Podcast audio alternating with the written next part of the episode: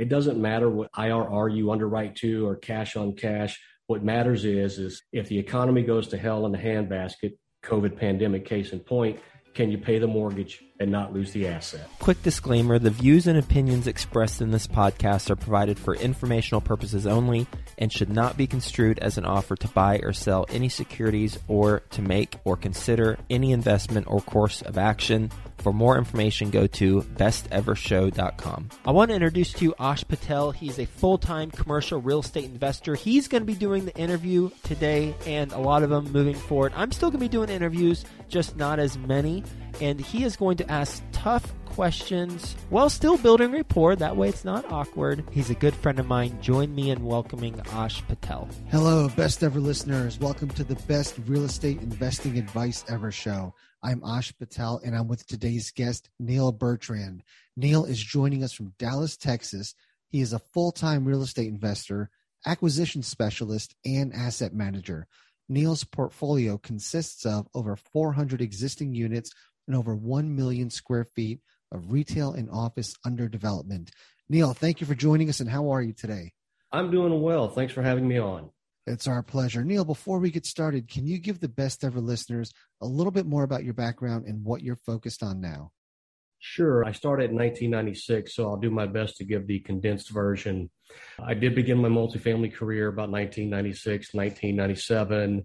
Started actually on site as an assistant manager within 18 months, went from assistant manager to property manager to regional manager. Since then, I've worked with four NMHC top 50 firms. I've had assets nine different states and 33 different markets. I make the joke that I've had assets so nice. We had pet therapists on staff and assets in such rough neighborhoods that you had to make sure you had your Kevlar jacket on and not your suit jacket. But student housing, conventional market rate, tax credits, senior housing, uh, been around a long time and been very blessed to work with a lot of different type of assets and different type of owners. 2017, I decided to stop making everyone else a lot of money and start making myself money. So stepped out, partnered with a great group of guys out of Houston, closed the deal in San Antonio. And then about a year after that, received a call from a former CFO to work on a new development deal with him in Santa Fe. And at the beginning of this year, partnered up with a great gentleman by the name of Ravi Kata. I've known over a year. We spent a lot of time getting to know each other, and we kind of both share a lot of the same ideology and are perfect complement for each other's skill sets. As of today, we have 2,187 units under development with the million square foot of commercial and office space that you alluded to earlier, and vertically integrated, REIT Group, and looking to make the future big.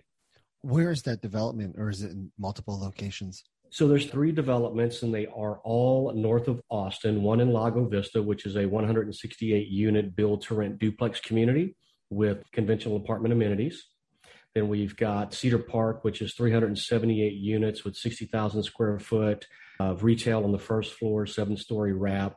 And then we've got the Leander Springs project, which is 78 acres, three apartment communities, the large square footage, million square foot of commercial retail, and a four acre Crystal Lagoon.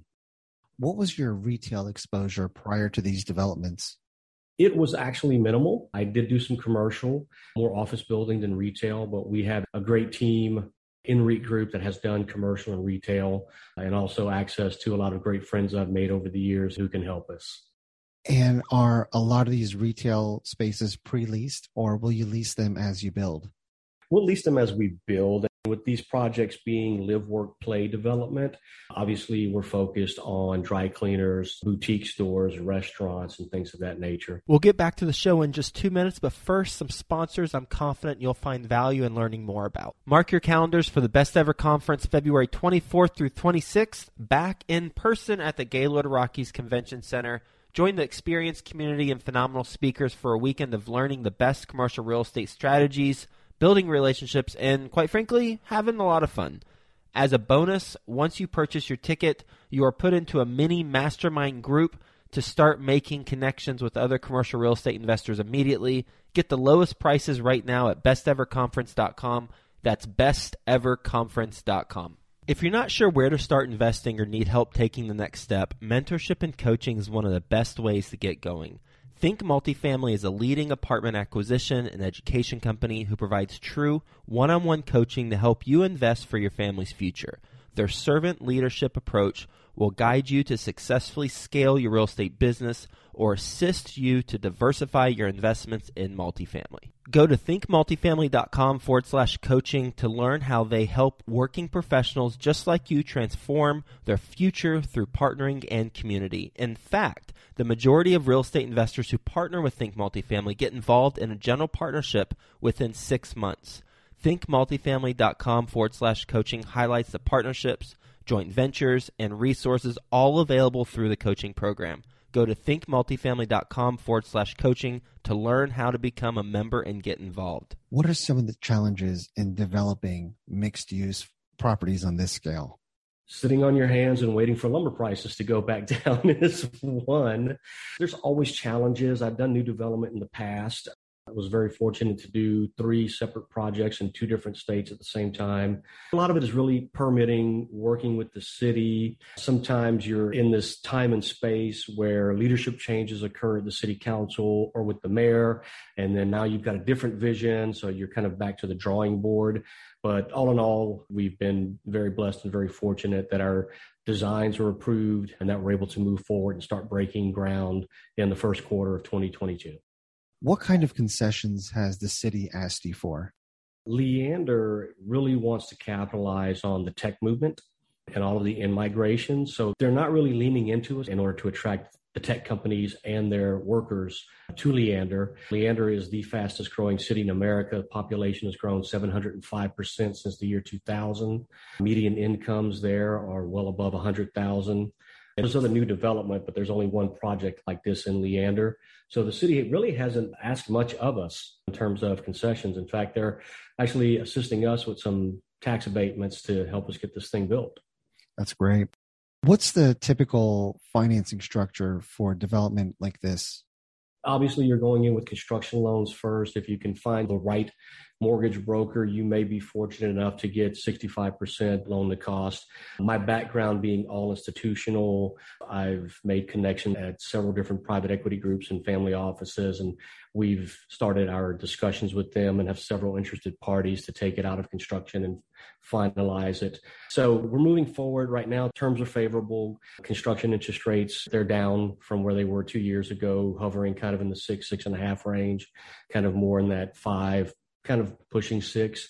But the thing is, they know that you're only going to have that loan for 18 months, so they want to make their money and have you roll out of it.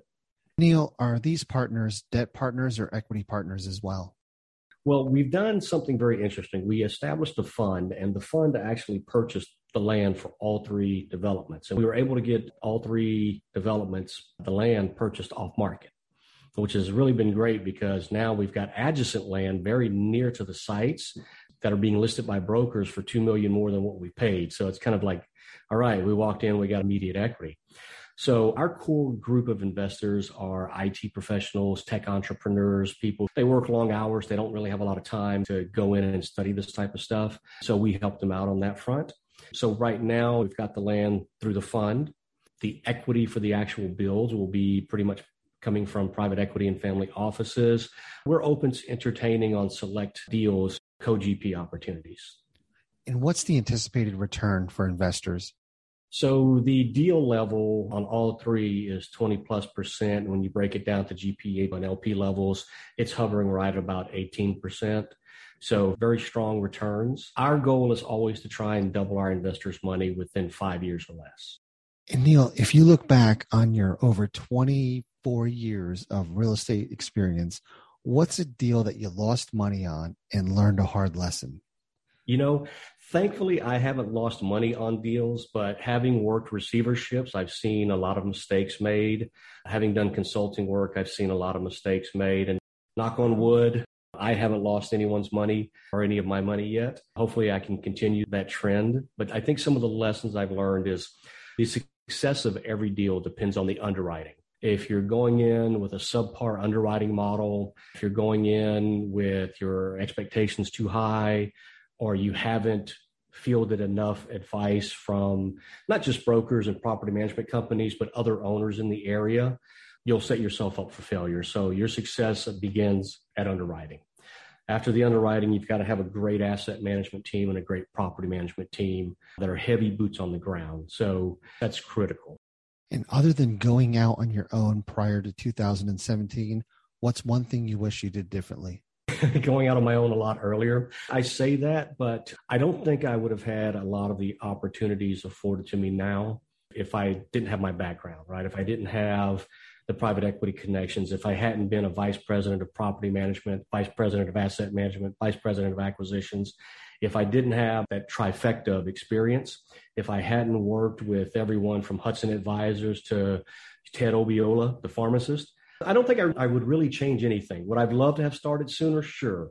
But looking back, everyone I interacted with, everyone I met, starting sooner, I would have missed the opportunity to have connected with a great mentor who started in the industry in the year I was born. So he's seen what four different real estate cycles. He saw the crash of the 80s.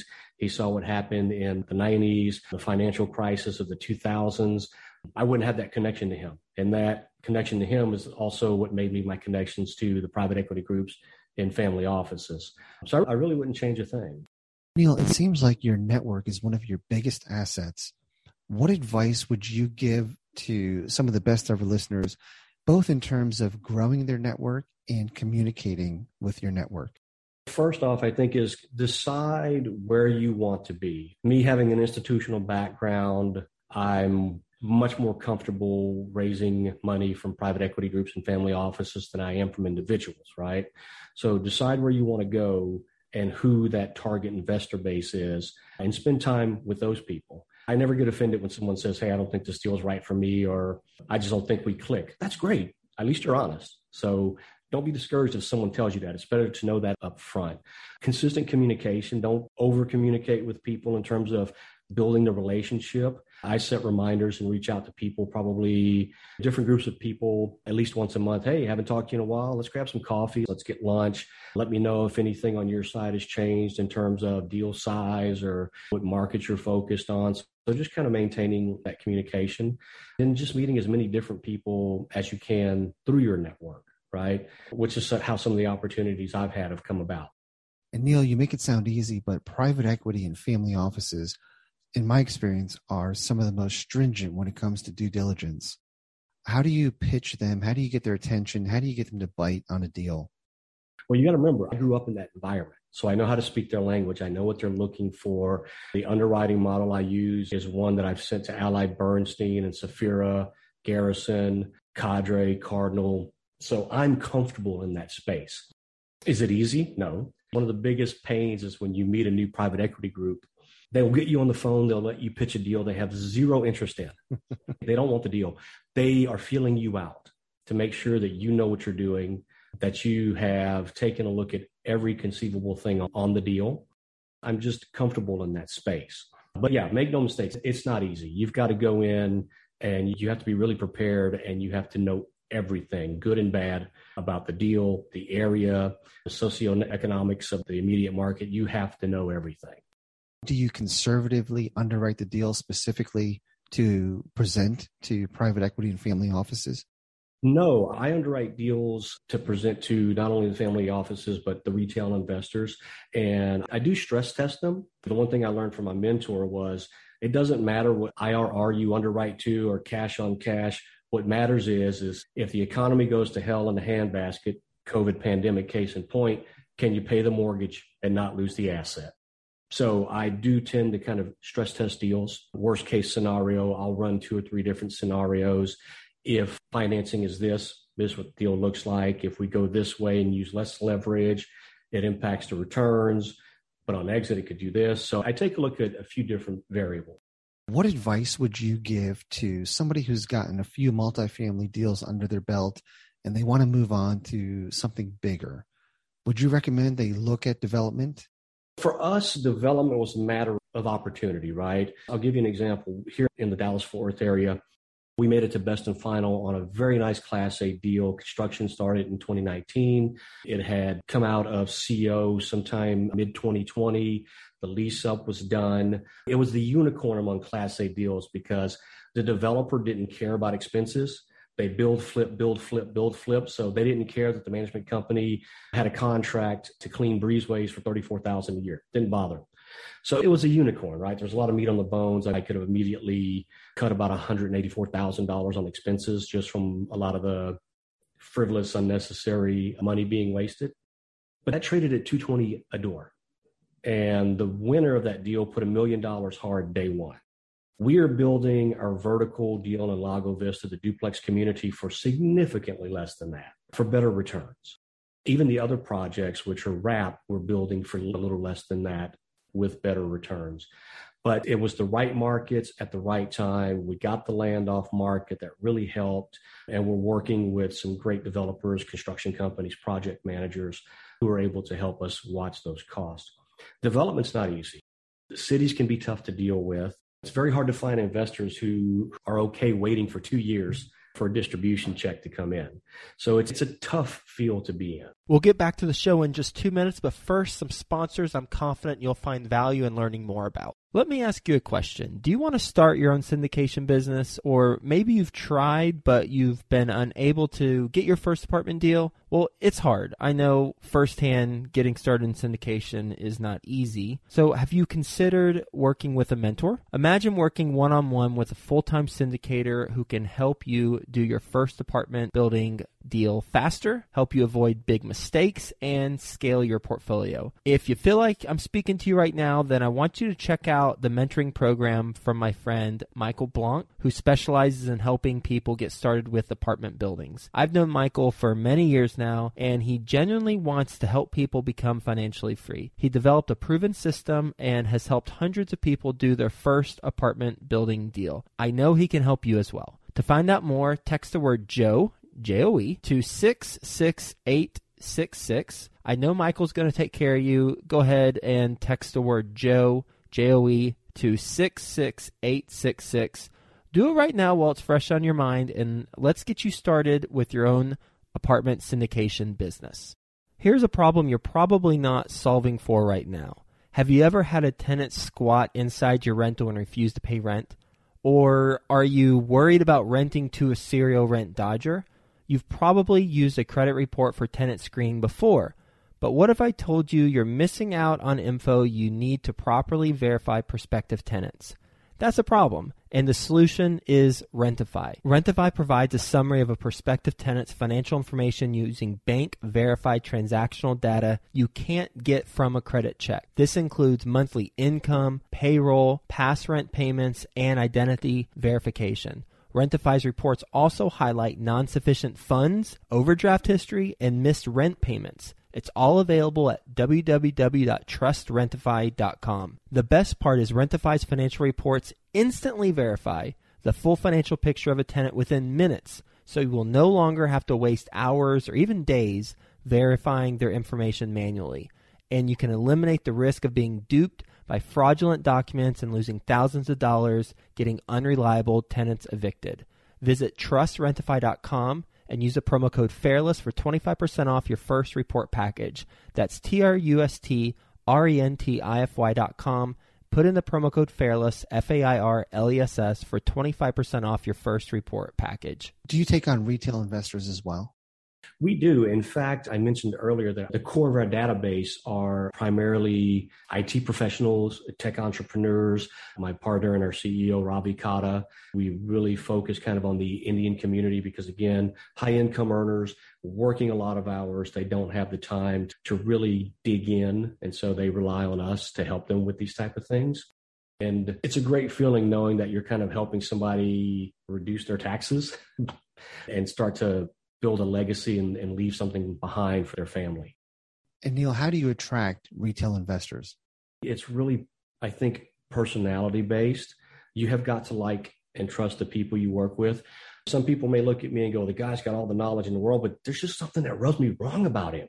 And they would go with someone who's been around maybe five years over me because they just like their personality better. And I'm okay with that. That's fine.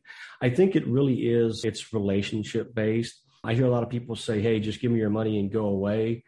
I, was mentioning earlier about it's easier for me to go out and, and pitch to private equity than it is to retail investors because I get this mental block. I take it very seriously when I'm talking to retail investors because here's someone who's making 250, 300,000 a year, which is really good money, right? And they've managed to save up and, and accumulate and they're going to trust me with one two hundred thousand dollars of that because our minimum in on, on, the fund on the big projects is a hundred thousand. My mind automatically goes to okay, so what if I screw this up? I don't lose these people's money. These are people that I give you an example. I spent a few days in Miami at Patrick Bet David's conference, the Vault conference, with our top five guys.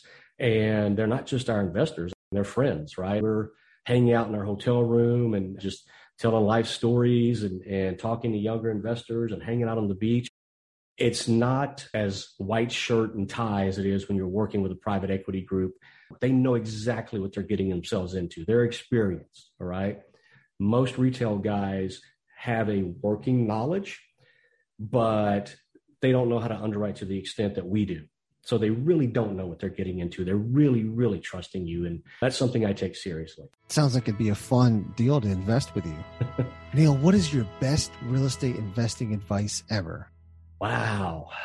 Man, you know what? I remember being a snot nosed little 21 year old kid working on a real estate degree.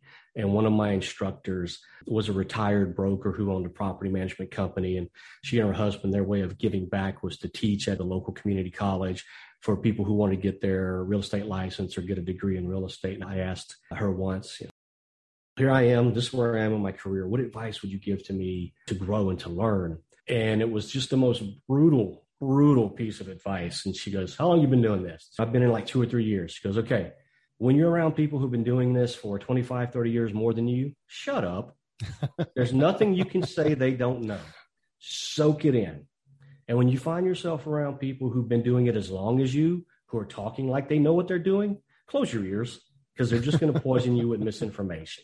The trick there is there are a lot of people who got great friends like Aaron Katz. He's a syndicator and he's been around about 10 years, but he is totally committed to learning, learning, learning, learning. He doesn't do podcasts. He hasn't written a book. He doesn't have a show. He doesn't have a guru program. It's just constant learning. So there are some people who haven't been around 20, 25 years, but they put the time into getting the knowledge and getting the education. Find a real mentor. Not that there's anything wrong with the mentor programs and guru programs, but find a Robert Faith, who's the CEO of Greystar, or Steve DeFrancis, guys that have built 50,000 unit vertically integrated companies. Take them to lunch, pick their brain, see how they did it, and they'll have some amazing stories to tell you. Find people who have done it a lot longer than you, who have seen the ups and downs, who weathered storms, and who've got the battle scars and learned from them. Neil, that's great advice. I would imagine a lot of younger people try to get your attention and try to get you to mentor them. How does somebody make a positive impression on you to the point where you want to help them? I'd love to help everybody, and we're trying to do that with a REIT group. We're working on something called Investor Insight Academy. It's not a mentor program, a guru program. It's an information and an education program, and we want to put it out there for free just to help people learn. I remember the story of a guy, very successful real estate investor, and he was outside, and the garbage men pulled up, and one of the garbage guys jumped off the back of the truck and says, "Hey, teach me how to do what you do." So I can take care of my family like this. And the words, so I can take care of my family like this, is what made that guy take this waste management employee hanging off the back of a garbage truck, essentially, and helped him to build his own portfolio. His why was his heart and his why were in the right place.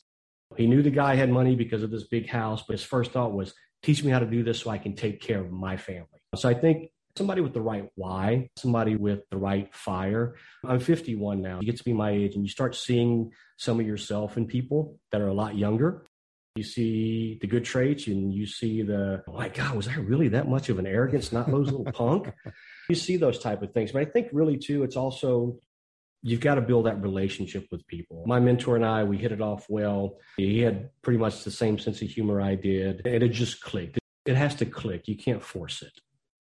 Yeah, great advice. And I love the why because it seems like a lot of people just want that mailbox money, but that's all. They don't have the why, they don't have the motivation or the willingness to put the hours in. Yeah. Neil, are you ready for the best ever lightning round? Let's do it. Let's do it. Neil, what's the best ever book you recently read?